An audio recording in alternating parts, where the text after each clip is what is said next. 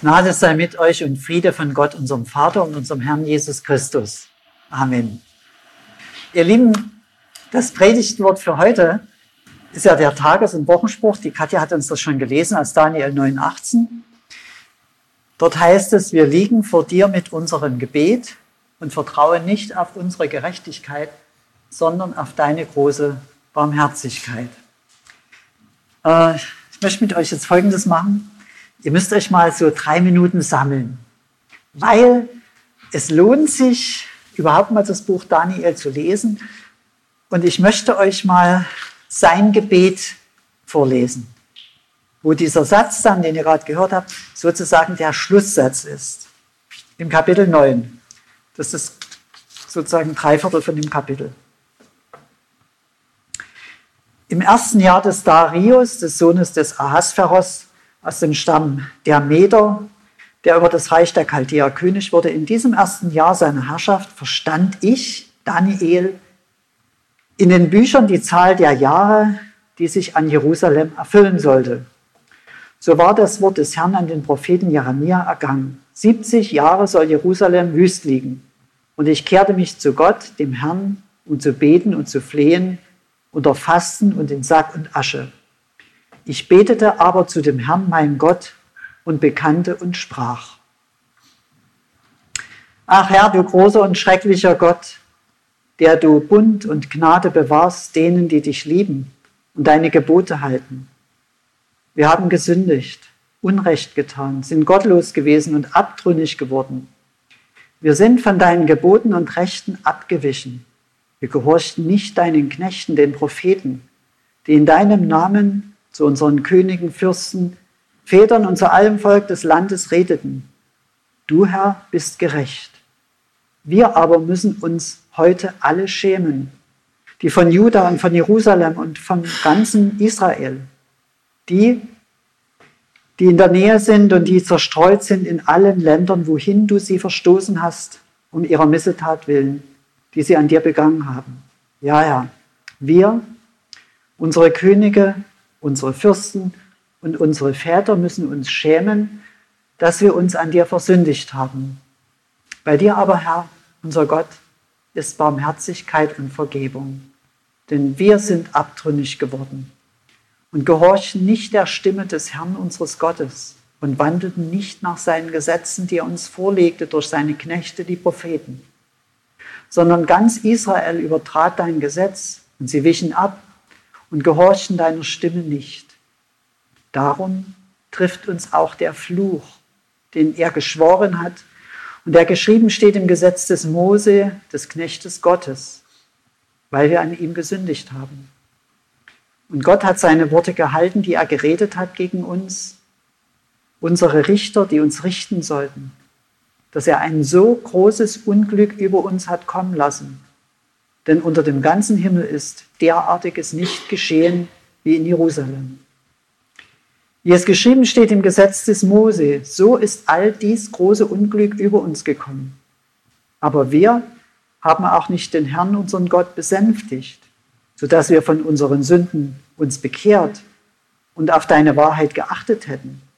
Darum wachte der Herr über das Unglück und hat es über uns kommen lassen denn der Herr unser Gott ist gerecht in allen seinen Werken, die er tut, aber wir gehorchten seiner Stimme nicht. Und nun, Herr unser Gott, der du dein Volk aus Ägyptenland geführt hast mit starker Hand und hast dir einen Namen gemacht, so wie es heute ist.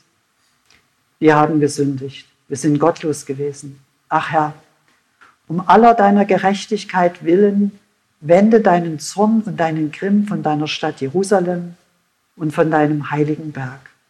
Denn wegen unserer Sünden und wegen der Missetaten unserer Väter trägt Jerusalem und dein Volk Schmach bei allen, die um uns her wohnen. Und nun, unser Gott, höre das Gebet deines Knechtes und sein Flehen. Lass leuchten dein Angesicht über dein zerstörtes Heiligtum um deinetwillen. Herr, neige deine Ohren, mein Gott, und höre, tu deine Augen auf und sieh an unsere Trümmer und die Stadt, die nach deinem Namen genannt ist. Denn wir liegen vor dir mit unserem Gebet und vertrauen nicht auf unsere Gerechtigkeit, sondern auf deine große Barmherzigkeit. Amen. Ihr Lieben, vom Ende her, so glaubt dieser Beter Daniel seinen Gott. Also das letzte Wort heißt der Barmherzigkeit. Von der Barmherzigkeit, dass das möglich wird, dass das das Ziel ist, das Ende. Dieses Vertrauen beseelt sein Gebet, ermutigt ihn zu beten. Und wir haben das so gehört, er holt seine Ermächtigung, seine Vollmacht zu beten und vor Gott zu treten aus dem Wort. Ich las in den Schriften. Also er liest in den heiligen Schriften. Und er versteht, also er bekommt eine Inspiration und versteht im Lesen, dass es jetzt wichtig ist. Es ist ein entscheidender Zeitpunkt. Es soll eine Veränderung eintreten. Die 70 Jahre sind um. Er versteht, dass das nicht von allein geht. Er versteht, dass Gebet jetzt vorrangig ist. Und da tritt er in die Fürbitte für sein Volk. So, das ist so mal ein erster Blick auf diese Worte, die wir gehört haben. Und der hilft uns erstmal schon weiter, weil hier einfach eine schlichte Wahrheit genannt wird. Und zwar eine Wahrheit solcher Art, die man, die immer wiederholt werden muss, wie man eben auch immer wieder atmen muss oder essen muss oder schlafen muss. So gibt es Wahrheiten, die müssen uns immer wieder zugesprochen werden. Und das wird hier gesagt. Das erste ist, woran wir erinnert werden, fest mit Gottes Barmherzigkeit rechnen. In den heiligen Schriften lesen, sich von seinem Wort inspirieren lassen, Stellvertreter sein für andere, für andere bitten. Und was ein entscheidender Punkt ist, wir, wir beten. Daniel fastet hier in Sack und Asche und er beruft sich sozusagen auf den Bund, den Tempel und, sein, und, und Gottes Gnade. Und da bittet er für sein Volk, den Tempel und sein Vaterland. Und da sagt er, wir haben gesündigt, ruft er in den Himmel, wir sind von den Rechten abgewichen, von Gottes Rechten und müssen uns schämen. Das ist so ein sehr kleinlautes, aber ein sehr starkes Bekenntnis, denn wir wissen, äh, Daniel selber wird von anderen als der Tadellose bezeichnet. Und dieser Tadellose, der nimmt sich mit hinein in dieses Wir und rechnet mit der Barmherzigkeit. Ähm, ich habe in meinem, so mit meinem Weg als Pfarrer und auch in meinem persönlichen Leben, äh, wenn ich da zurückgucke, etwas gelernt, was mir bis heute sehr wichtig ist. Dass es schwer ist, jedenfalls für mich war das schwer, aber etwas ganz Entscheidendes mit der Barmherzigkeit Gottes rechnen. Dass Gott das macht, der macht das. Ähm, heute früh war in Oslo ein Gottesdienst und da hatte ich eine schöne Predigt vorbereitet. Und ähm, ich stehe so am Eingang, äh, Eingang, begrüße die Leute und plötzlich kommen immer mehr Kinder. Ich hatte aber nur eine Erwachsenenpredigt. Es kommen immer mehr Kinder. Ich weiß nicht, vielleicht 18, 20 Kinder waren plötzlich in dem Gottesdienst. Die Hälfte nur Kinder. Kein Kindergottesdienst. Wir haben bloß zwei Kiko-Mitarbeiter im Moment. Und während die so reingehen und dort sitzen, denke ich, hast noch eine Minute. Ja, was mache ich denn jetzt? naja. Und weil ich, oder Gott hat mir das irgendwie geschenkt, auf ihn zu vertrauen. Ich sagte, Herr, ich vertraue dir so, was ich jetzt äh, irgendwie so im Petto habe und vorbereitet, das funktioniert nicht, das wird, das geht nicht. Und da war in meinem Gang, da bin ich zum Lektor gegangen, sage, hast du keinen Dienst, brauchst nichts machen und keine Texte lesen, nichts. Gut, und am Ende hat mir das Gott geschenkt, dass die Kinder gestrahlt haben es ein schöner Gottesdienst war. Und ein Kind gesagt hat, oh, Nikolaus, du sollst bei uns immer Kindergottesdienst machen. naja, das ist, ist ein harmloses Beispiel von heute, aber mit der Barmherzigkeit Gottes rechnen bedeutet so etwas wie Selbstbewusstsein im Glauben haben. Ich weiß jetzt nicht weiter, aber Herr, ich, was, ich, was ich machen will, geht so nicht. Aber du hast doch was anderes vor. Na gut, das war was Kleines von heute so, wo ich gedacht habe, Herr, ich danke dir. Das ist so cool gewesen, dass du mir geholfen hast. Okay, wir gehen nochmal zu dem Daniel. Der rechnet mit der Barmherzigkeit Gottes, aber es scheint so, dass er die geistliche Wahrheit erkannt hat, dass es auch einen Weg hin zur Barmherzigkeit Gottes gibt. Das ist nicht einfach so da, dass man sagt, ach Gott wird das schon machen. Er sagt also, wir haben gesündigt. Und damit spricht er etwas an. Wir nennen es das offene Geheimnis der Sippenhaftung. Vor Gott gibt es Sippenhaftung. Also bei Sippenhaftung geht es nicht um die persönliche Schuld. Ich habe was gemacht, ich habe was verpasst, ich habe was, sondern da geht es, da ist das Thema die Schuldverstrickung in einer Gemeinschaft. Heute in, unserem, in unserer Sicht auf die Welt oder so ist das so ein Stück aus dem Blick geraten. Dass in Gottes Wort auch steht, auch Nationen müssen sich vor Gott verantworten, nicht nur der Einzelne. Aber der Daniel weiß das noch. Wir sind Gottes Volk. Wir sind sein Volk, seine Kirche. Und da geht es nicht nur um mich, was ich gesündigt habe, sondern vor allen Dingen da geht es um das Volk. Und das hat mich daran erinnert, dass auch wir, wenn wir sagen, wir glauben an Jesus, wir gehören zum Herrn, dass wir haftbar sind für die Schuld unseres Volkes. Wir, wir müssen Antwort geben. Wir müssen uns da verantworten.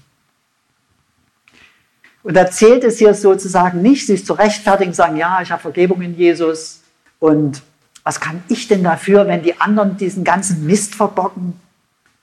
Was habe ich damit zu tun?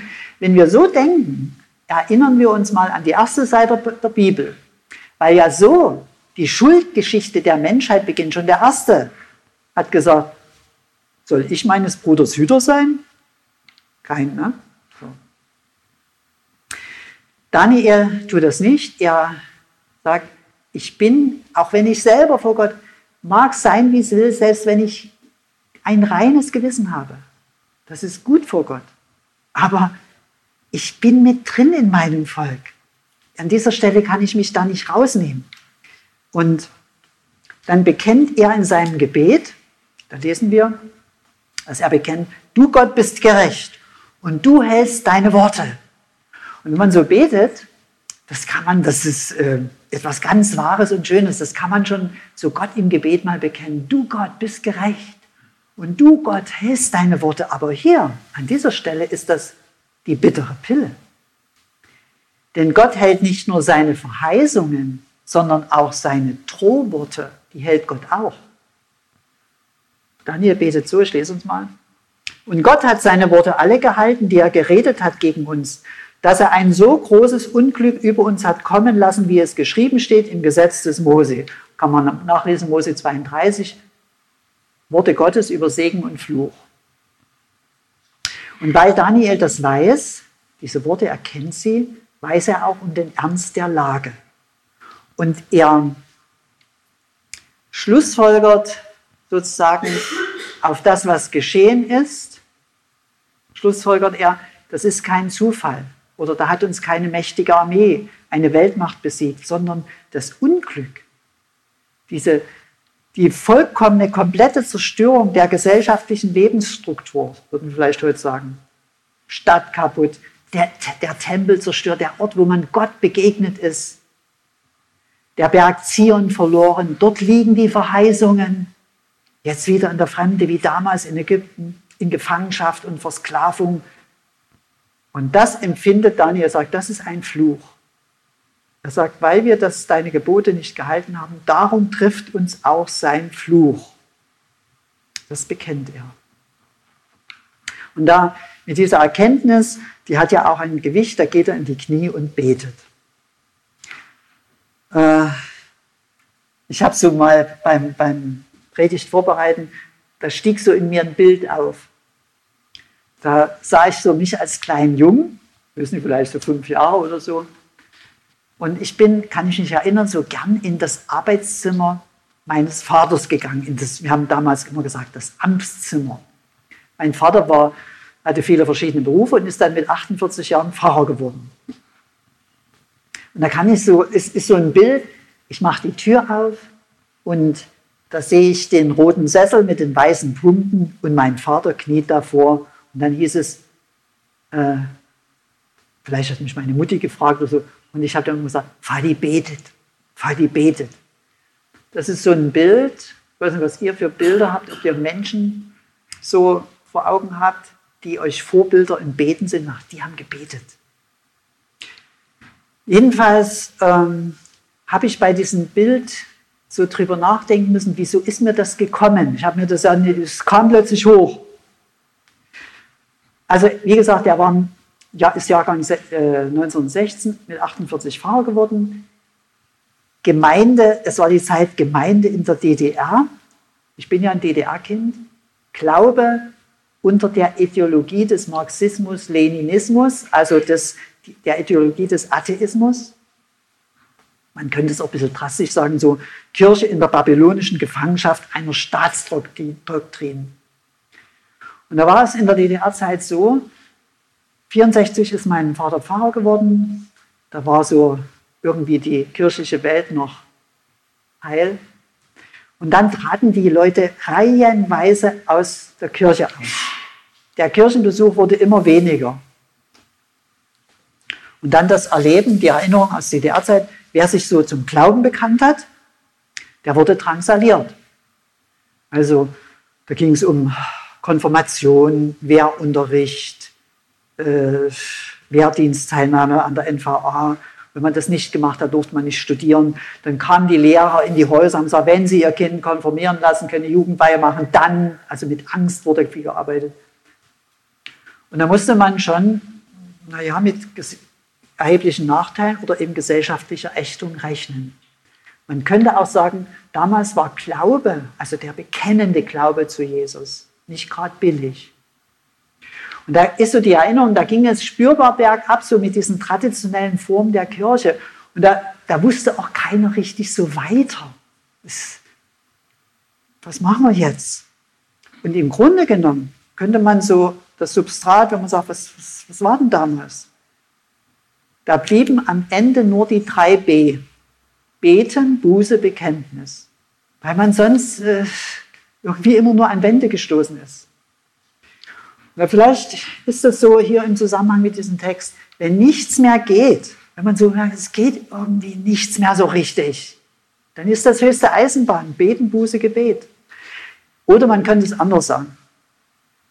Wenn man das Gefühl hat, es nicht nur im Persönlichen, das ist was anderes, so aber im, im, Miteinander der Kirche und der Gemeinde. Und wenn man, der Johannes hat uns einen Artikel geschickt, da hat der Autor gesagt, es ist eine tiefe Energiekrise, eine geistliche Energiekrise in der westlichen Christenheit da. Die, die wissen einfach nicht mehr, wie als wäre das Feuer aus.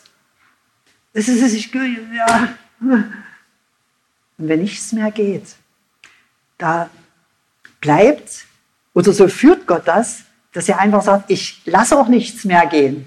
Solange ihr euch nicht an euren Kernauftrag erinnert, warum ihr eigentlich hier auf dieser Erde seid, warum ich euch berufen habe, wenn ihr euch nicht erinnert, warum Jesus gestorben ist, warum er gekommen ist, sondern allen möglichen Zirkus veranstaltet. Und der Kernauftrag, warum wir letztlich, warum wir Kirche sind, das, was unverzichtbar ist, das ist das Wort Jesu, der gesagt hat, ihr sollt meine Zeugen sein. Das ist der Kernauftrag.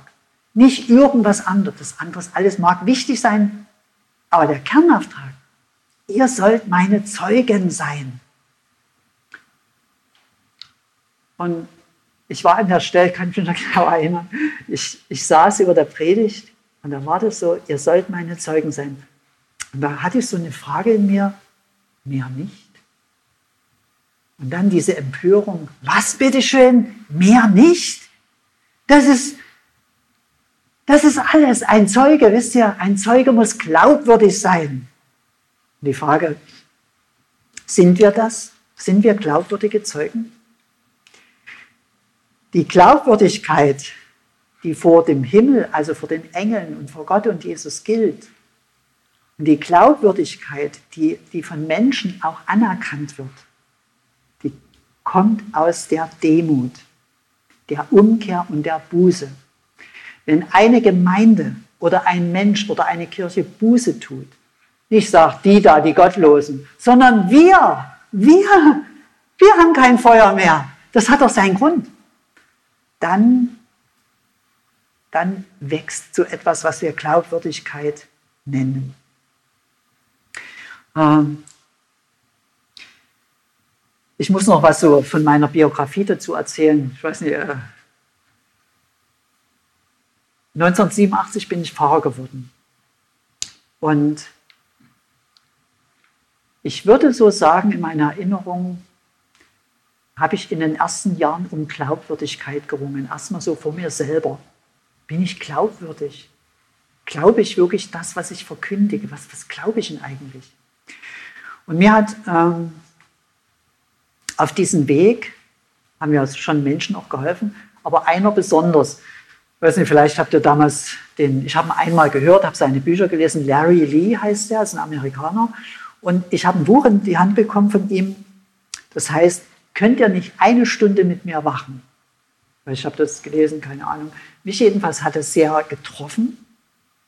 Das ist ja die Frage Jesu an die Jünger im Garten Gethsemane, könnt ihr nicht eine Stunde mit mir wachen? Und mir wurde durch dieses Buch klar, dass, dass es an meinem Gebetsleben liegt. Ich, ich, na klar, habe ich schon gebetet, aber dort, dort wollte Gott, dass sich etwas verändert. Ich hatte damals drei kleine Kinder und da habe ich einen guten Entschluss gefasst und der Heilige Geist hat mir geholfen. Äh, irgendwie, wenn man drei kleine Kinder hat, ab so halb um sechs geht das Leben los, bis abends so. Ich habe manchmal zu meiner Frau gesagt, wisst ihr was, Doro, wenn der Tag kommt, dass ich mal eine Nacht wieder durchschlasche, dann machen wir früh eine Sektparty ohne Ende. Der kam auch irgendwann. Aber vor Erschöpfung gab es keinen Sekt. Äh, und da habe ich so einen Entschluss gefasst für mich, inspiriert auch durch dieses Buch oder der Heilige Geist hat mich da geführt dass ich zeitig aufgestanden bin, das kann ich, das schaffe ich jetzt irgendwie nicht mehr so halb fünf aufstehen und wie eine Rakete emporschießen. Damals war ich 30, 35, da war das locker drin. Und da bin ich früh so halb um fünf aufgestanden. Meine Frau hat immer so, oh, na, bleib liegen, okay. Und dann war ich für mich allein.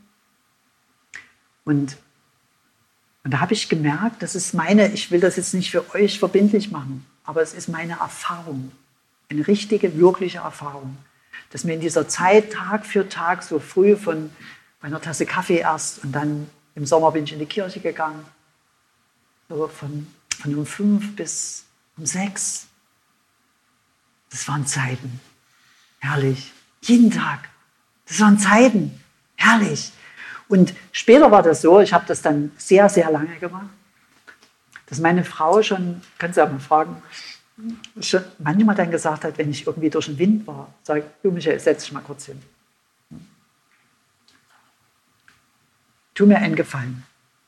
Bevor wir uns jetzt streiten oder irgendwas passiert, geh bitte in die Kirche und bete eine Stunde. hat die wirklich, bin ich in die Kirche gegangen. Und dann hat sie so gesagt, und das ist wirklich so, wenn du da wiederkommst, bist du ein anderer Mensch. Das stimmt natürlich nicht, aber es stimmt doch, weil das Geheimnis des Gebetes liegt ja nicht im Gebet selber. Das liegt irgendwie bei Jesus. So dass man, es ist fast so, wie habe ich es manchmal empfunden, dass man Jesus eine Chance gibt. Das war auch nicht so, dass ich da immer in die Kirche gegangen bin, dann habe ich irgendeine Stimme gehört. So war das ja, ich habe gar nichts gehört. Ich hatte ja sein Wort. Es ist vielleicht zwei oder dreimal passiert, dass ich so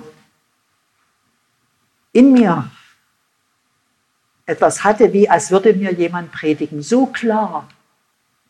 Aber das ist ganz selten gewesen. Sonst hatte ich sein Wort, habe gebetet, habe mich auf den Tag vorbereitet, die Menschen. Das war der unser, die Psalmen für meine Familie, für die Menschen im Dorf, für unsere Regierung und so. Und da gab es so, so vieles und,